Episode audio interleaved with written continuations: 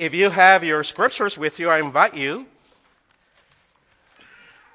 to look up the Gospel of Matthew. It's the first Gospel. I'm going to share with you a story, an amazing story. I've read it in probably six, seven languages, and it turns out to be the same story.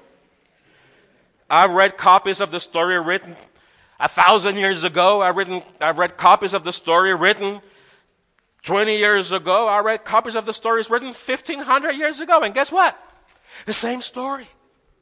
The same story. So listen up to and for the word of the Lord. After Sabbath, as the first light of the new week dawned, Maria Magdalena and the other Maria came to keep vigil at the tomb. Suddenly, the earth reeled and rocked under their feet as God's angel came down from heaven comes right upon the rock, moves the rock, and sits on it.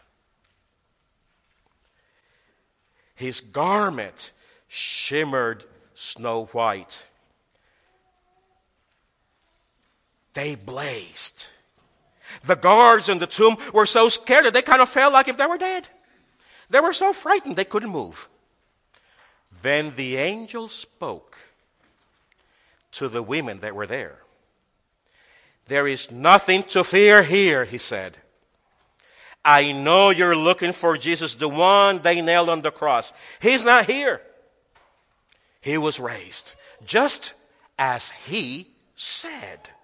Come and look at the place where he was placed. Now get out on your way quickly. Go tell his disciples he is risen from the dead. He is going on ahead to, for, to meet with you in Galilee. You will see him there. That's the message I have for you. The woman, deep in wonder and full of joy, lost no time in leaving the tomb. They ran to tell the disciples. Then Jesus met them, stopping them in their tracks. Good morning, he said. They fell in their knees, embraced his feet, and worshiped him. Jesus said, uh, You're holding unto me for dear life. Don't be frightened like that. Go tell my brothers and sisters that they are going, that I will meet them in Galilee. I'll meet them right there. The word of the Lord. Now, I don't know if you heard the news this morning as I was sharing with my three lovely ladies here that as they opened the door to, to Betty, Sarah, and, and Georgia, they, they opened the Did you hear the news? Did you see what happened in the news? And their hearts started beating and it raced. They got color. and, and I said, and that man got up and walked. And then they kind of took a second. Oh, of course. Now, Sarah is trying to figure out how to get back at me. but it's true. I, you know, and, and, and as I was getting ready for this week, many weeks ago, I was thinking, what? What is it that God would want me to tell uh, these people about the resurrection? Not so much what you would like to hear or what would catch your attention and keep you here and listening. No, not so much that. But what would God wish for me to tell you about the resurrection? What simple, straightforward message would God wish for you to receive this morning? Oh, there are thousands of volumes written about the resurrection through hundreds of years. I believe about 2,000 years. Most of it focuses in proving the resurrection. A lot of these books and mere shelves or shelves of books throughout uh, countries and cities in every language conceivable has written to try to prove the resurrection. Well, I decided not to do that. No, I decided not to teach you or share anything this morning to prove the resurrection because I will have a class starting, uh, announcement, a, class starting uh, uh April 23rd in which we are going to delve deep into the evidence of the resurrection and its implications to us here and as we approach. Okay, you got it? As we go into our own experience of death and resurrection. But that would be later. This morning, today, I would just like not to talk to you about the proofs of the resurrection, but instead, what does the resurrection prove? I don't want to share with you the proof of the resurrection. No. I think the Bible deals with that too, and it settles it. But I want to share with you very briefly what are the, what are the keys? What is the results? What are the gifts that we have? What are the keys to the resurrection? I have a lot of keys here. I'll be talking about each one of them in both trees. So maybe by 6 o'clock tomorrow we'll be done.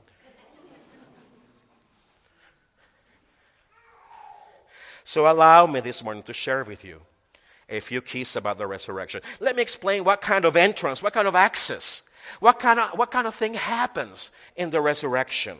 What kind of doors are open to us in the resurrection? Let me shed, allow me please to shed some new light on what does the resurrection prove to you and me.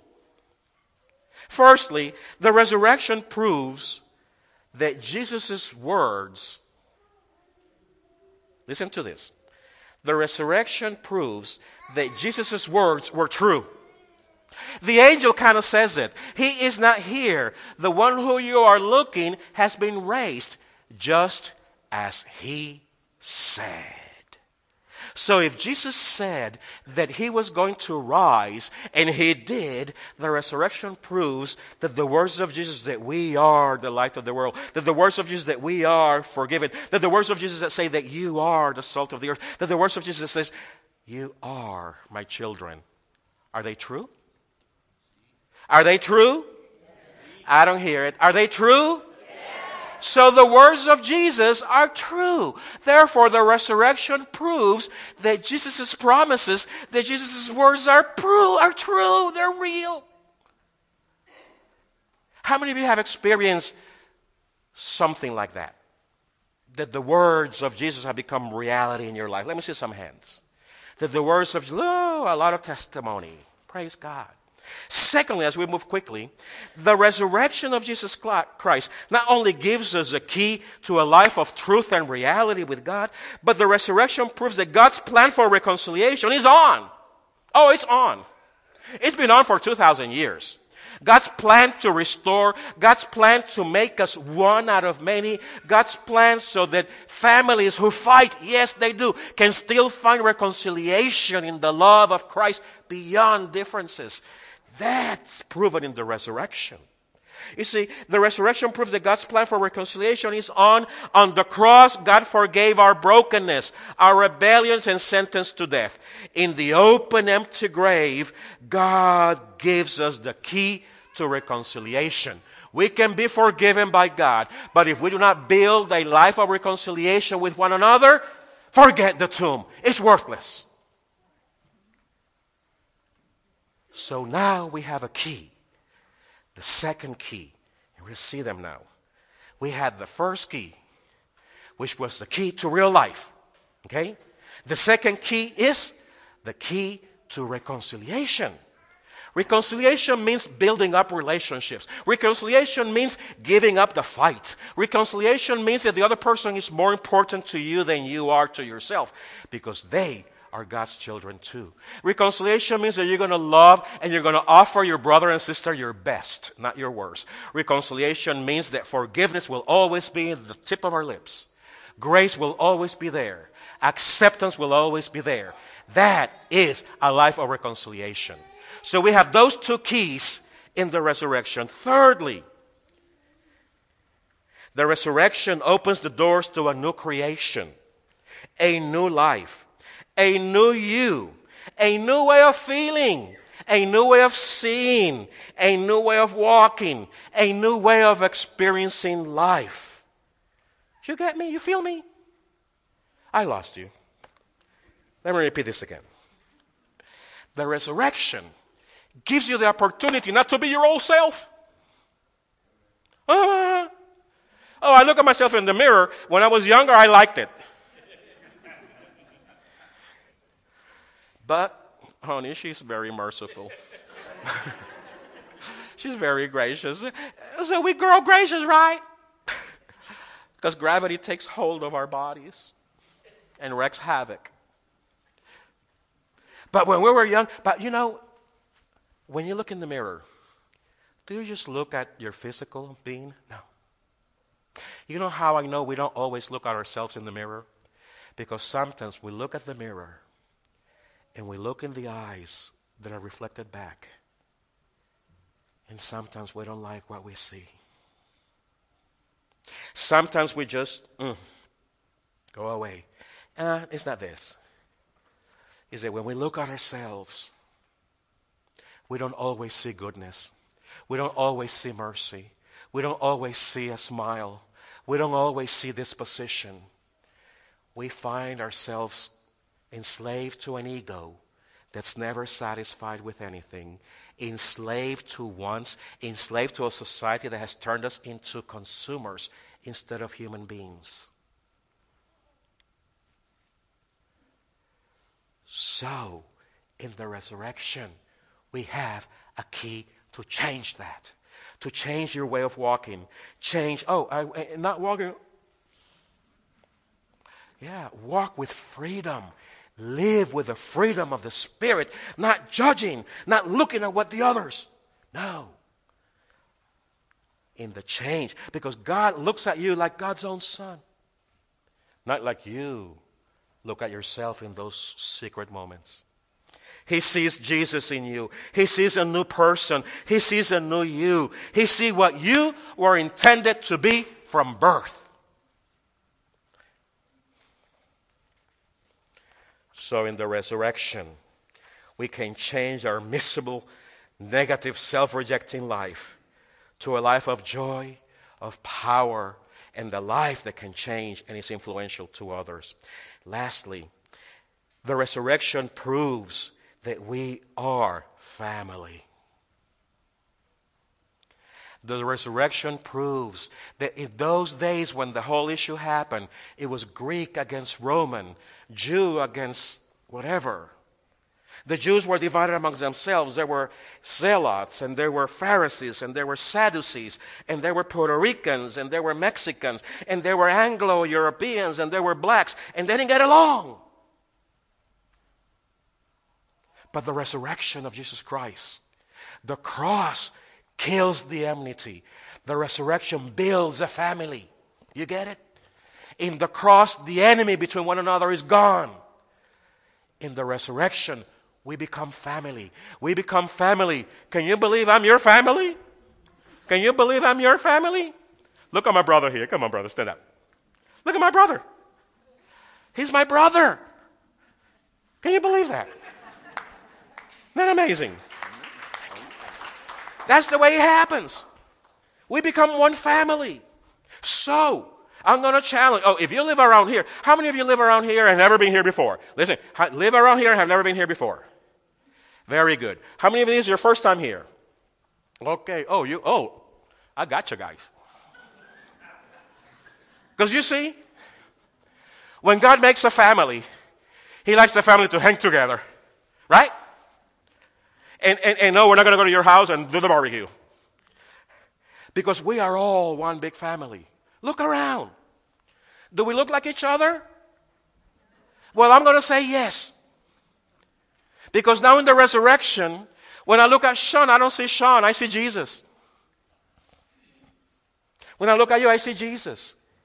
When I look at Charlie, I see Jesus. When I look at Cheryl, I see Jesus. When I look at Esther, I see Jesus. And if we begin to relate to each other, Judy, hi, Jesus, Judy.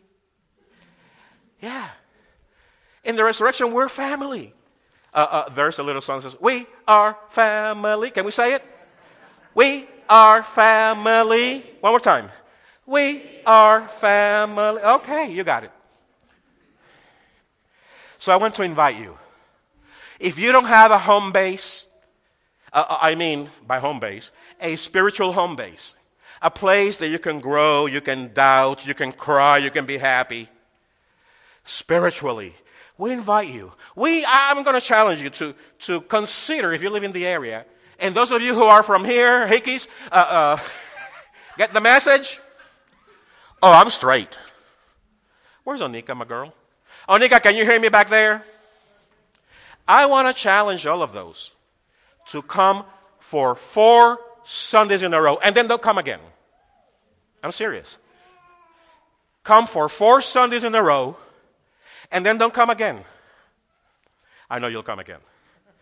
But I, I, I want to ask you should you come four Sundays in a row? What do you think may happen to your life? Like Jesus scared. Oh, don't be scared about this. It's good. Come for four Sundays. Experience what it is to be part of an imperfect family, but a family of faith. Experience being offended here. Oh, I'm going to offend you. I, am going to guarantee that. But guess what? I will also apologize when I know I have offended you. Oh, uh, uh, uh, Joyce may offend Charlie, but Charlie and Joyce will apologize to one another and stay family. So I invite you to be part of this very imperfect family. But you know why? Our parent is very good. Our parent, Jesus, and the Lord God is amazing. He can make all those rough stuff become smooth, become easier, so that we can be family. So the resurrection proves that we can live reality with God, gives you access to be close to God. The resurrection proves that God's plan in giving us the key of reconciliation. The, the resurrection proves the power of God by giving us the key to change our lives. And the resurrection proves that we are family. There's nothing else that can change our lives as being part of the family of God. Many of us live alone. Some of us, like Mr. Tom, has not been able to come to church for many weeks because he doesn't have a way here. But the family of God helped. And also Dolly. Sometimes doesn't have a way here, but the family of God pulls together and brought Mr. Tom and brought Dolly. Thank you, family of God. Let us pray. Dear God, we thank you that you rose from the dead. But in rising up, you give us the keys to get close to you. Keys that will just make us be happy with one another and peace with one another.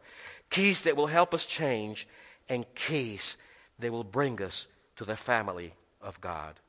Through Christ our Lord, we thank you. Amen.